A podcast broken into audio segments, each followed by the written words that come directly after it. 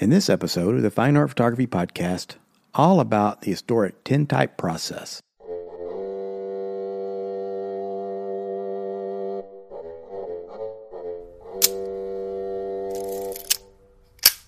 Hey, everybody, welcome back to another edition of the Fine Art Photography Podcast. In this episode, a continuation of our occasional series about historic photographic processes. In this episode, the tintype. These episodes are intended as a resource for students and as a backgrounder for collectors. Previously, we've had several episodes about the daguerreotype process, and we made a deep dive into the albumen print process, even using contemporaneous sources to describe how to make albumen paper. Be sure to check those out if you haven't heard them already. The tintype, as it was popularly called in its era, was also known as the ferrotype and the melanotype.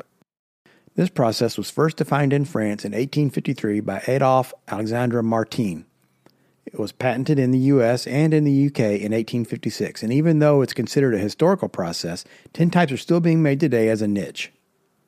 A tintype is a direct original print made on a very thin and typically quite small sheet of iron, not actually tin, hence the other name, ferrotype.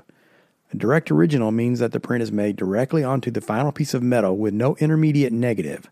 Ambrotypes were popular prior to tintypes, and that was a process with the photograph made onto a sheet of glass, then backed with black backing to reveal the silvery image on the backside of the glass. If held in the original case behind a sheet of glass, a tintype can sometimes be very difficult to tell from an ambrotype. While beautiful, ambrotypes, obviously having been made on glass, were quite fragile, where tintypes have proven to be very durable over the generations. Many more tintypes exist today than ambrotypes, and they can be found in antique shops for a bargain. I recently purchased a handful of beautiful 1870s and 1880s tintypes for $8 each. They're all portraits, and that's what you'll find. Photography in those days was primarily a portrait business. The rise of affordable and comparatively easy tintypes timed perfectly with the American Civil War. Families wanted portraits of their boys who were going off to war, and soldiers wanted pictures of their wives or girlfriends to carry in their pocket as they marched off to battle. Because they were durable, many of our most important surviving photographs from that era are tintypes.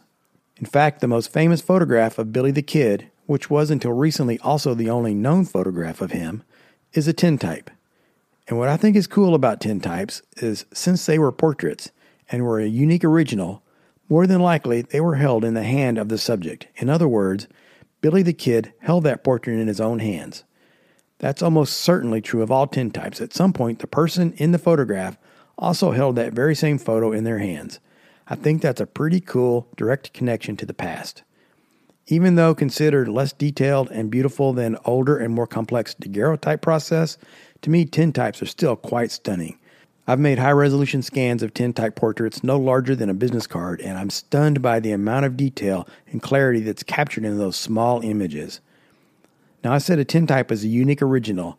No intermediate negatives were involved, meaning that it will be the only one, a one of a kind. That's not exactly true. Thanks to an ingenious development in 1858, the Gem ferrotype was born. Starting in 1858, Gem ferrotypes allowed creation of multiple small duplicates on a single sheet of larger metal thanks to the invention of a multiple lens camera. The sitter was projected multiple times in one single exposure. This would then be cut down to provide a set of small duplicates very affordably. Gem ferrotypes were about the size of a postage stamp. They were popular in lockets and brooches, but they were also sold in small paper inserts that acted as a decorative mat. These are useful today for identifying the photographer because sometimes they had the photographer's information printed on the back. Although one article I read claimed that fewer than 20% of photographers actually published their names on the cards.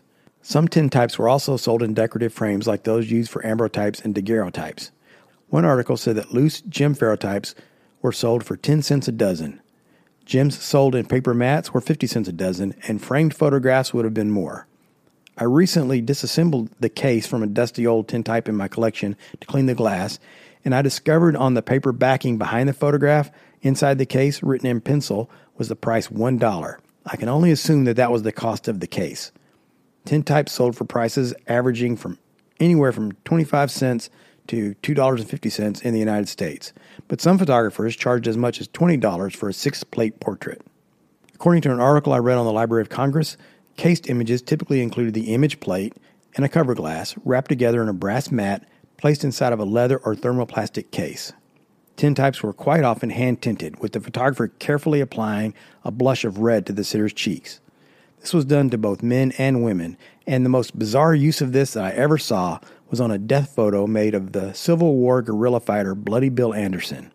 After his death, in a bloody gunfight with Union troops in Missouri, he was propped up on a board and photographed clutching his pistol, eyes closed, with a grisly, grimacing smile on his face. For some inexplicable reason, the photographer added a rosy tint to the cheeks of a corpse and also colored some flower patterns on his shirt. Tin types were sold in sizes related to the size of the metal plate. According to the Library of Congress, the common plate sizes were as follows Imperial or mammoth plate is larger than 6.5 by 8.5 inches. A whole plate was 6.5 by 8.5 inches. A half plate was 4 and a quarter by 5.5 inches. A quarter plate was 3 and a quarter by 4 and a quarter inches. A sixth plate, 2.75 inches by 3 and a quarter inches. A ninth plate, 2 inches by 2.5 inches. A sixteenth plate, 1.5 by 1.75 inches. And a gem ferrotype was usually between 3 quarters and 1 inch wide by 1.5 inches tall. To see some of my own tintypes that I have in my collection, you can go to an article on my blog at icatchshadows.com where I'll have a lot of high resolution photographs. I'll include a link in the write up or just search tintype. Okay, so we've discussed a little bit about tintypes, so now let's get into the process. How were tintypes made? I'll be offering only a high level description of the process to give you an idea of what's involved. This is by no means meant to be a true guide to making tintypes. I used as a reference a great article from Masterclass, and I'll include that link in the write up as well. Tintype is a wet collodion process which, instead of imaging a glass negative, the photograph was exposed onto a thin sheet of black lacquered iron. Just as with ambrotypes, the finished photographic image would be light against a dark background on the black lacquer. The wet collodion emulsion would be applied to the plate, which was then inserted into a dark slide, which was then slipped into the back of the camera. The exposure was made while still wet and then immediately returned to the darkroom for development. Development is halted with a bath of water and then the image is fixed. In the old days, fixing was done with a very toxic chemical called potassium cyanide, but modern tintype artists use sodium thiosulfate, which is the same thing that we use for fixers for all kinds of photographic processes. After drying, the final tintype was then sealed with a coat of varnish. I have an old tintype in my collection with huge runny drips of varnish dried onto the back of the plate. Okay, now here's the mind bending part about the process for me. When you expose a tintype, you're actually making a negative, just like the glass plate negatives made in the wet plate collodion process. It's the same process, but for tintypes, the negative is severely underexposed. That means that the darker areas of the negative are transparent and allow the dark part of the black lacquer to show through. The lighter parts of the negative are so light as to appear as highlights against the black lacquer. Overall, tintypes are more gray in the highlights than other types of photographs, but it's a part of their distinctive appearance. Another thing to realize is like all direct plate images, most tintypes are backwards or reversed. I said that most because there were some cameras that used a mirror to correct the reversal problem.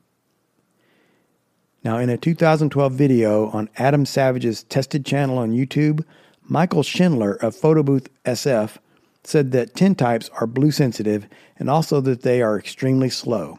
Whereas a sheet of modern film might have an ISO of 100 or 400, a tintype is more in the range of ISO less than 1, maybe ISO 0.75, according to Schindler. In that video, Schindler demonstrated his process, first pouring the collodion onto a blackened plate. Now, he happens to use 4x5 sheets of aluminum that he gets from a trophy supply house. You know, the kind where your name gets engraved for winning at golf or softball or whatever.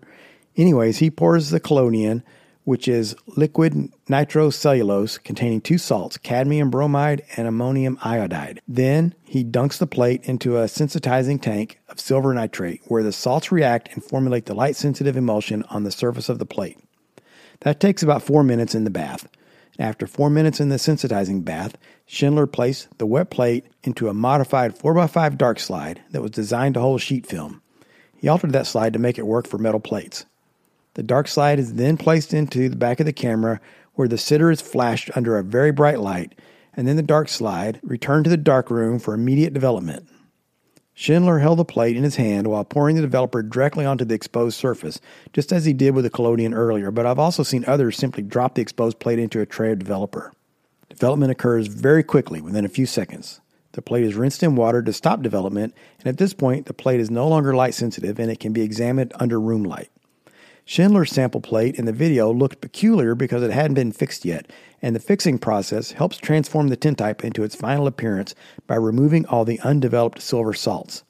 Then the plate is allowed to dry, and while Schindler didn't mention varnish, in the old days tintypes were often varnished as a finishing process. By the way, as I said before, that video was made in 2012, and back in those days, you could walk into Schindler's studio in San Francisco and in 20 minutes walk away with a one of a kind 4x5 tintype portrait of yourself for $60. What a deal! Unfortunately, Photo Booth SF closed in 2014. Contemporary photographer Victoria Will is well known for her tintype portraits of celebrities. She published a book of those portraits called Borne Back on the Peanut Books imprint. Now, I'm not a big fan of celebrity portraits myself, but the tintype process does make compelling portraits of attractive people who certainly know how to own a camera lens, if you know what I mean. I think the thing that makes tintypes and other wet plate collodion processes so interesting is the unpredictable nature of the outcome. In a digital world, the process retains a feeling of unpredictability. The antique lenses are sharp on the eyes and fall rapidly out of focus for the rest of the image. The uneven, swirly edges add an artistic sensibility. Tintypes are just slightly beyond the control of the photographer. And of course, each photograph is a rare, one of a kind individual print, uh, gems excluded, of course. And that makes them special and rare. And in the age of the endless, perfect digital reproduction, that's worth something. When I look at the 145 year old tintype portraits in my collection, I realize this may be the only existing image from that person's entire life. Well, that's all I've got for this episode. Thanks for listening, everybody. I'll talk to you again real soon.